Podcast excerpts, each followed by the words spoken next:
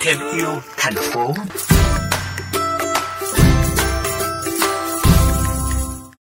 Các bạn thân mến, thay thế hộp quà túi ni lông bằng những chiếc túi giấy từ giấy báo cũ.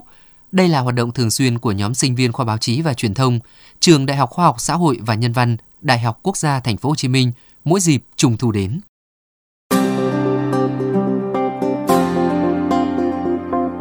Trước dịp Trung thu năm ngoái, cứ sau mỗi buổi học, các sinh viên của câu lạc bộ tình nguyện Đom Đóm Đêm lại tụ họp ở sảnh trường, gấp hàng trăm tờ báo giấy cũ được thu gom lại, trở thành những chiếc túi giấy xinh xắn.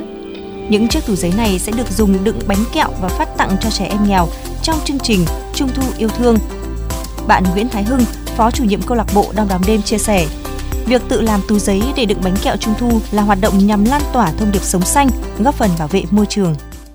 túi giấy báo thì nhiều người nghĩ rằng là đó là cái đồ dùng cũ bỏ đi nhưng mà lồng ghép cái tình cảm vào đó mình lồng ghép những cái sự yêu thương để trao gửi đến người nhận thì mình nghĩ đó rất là ý nghĩa với cái việc mà tận dụng túi giấy báo cũng là một cách gián tiếp để mình có thể truyền tải thông điệp bảo vệ môi trường đến với các bạn sinh viên cũng như là đến với các em nhỏ người mà được nhận cái món quà này.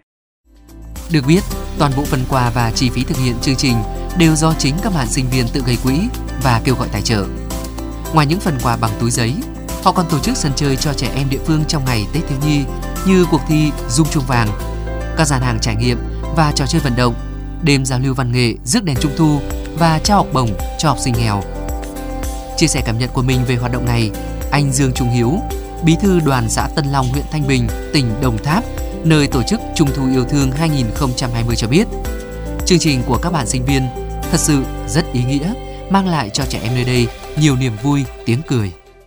lúc mà nhận được quà thì mấy học sinh nó rất là vui còn cảm động nữa. Nhất là các bạn tự tay làm những món quà vậy giờ nó mang nhiều cái ý nghĩa hơn nữa. Những món quà này dùng giấy báo hoặc là dùng các thứ mà tái chế vừa bảo vệ môi trường nữa. Các bạn thiếu nhi trong xã thì cũng rất là nhớ rồi cũng mong các bạn sẽ trở lại địa phương một lần nữa. Từ việc các bạn sinh viên tái chế vật dụng cũ để tiết kiệm chi phí hơn khi mua những túi quà thông thường, cùng tình cảm chứa đựng trong đó đã để lại dấu ấn đặc biệt với các em nhỏ.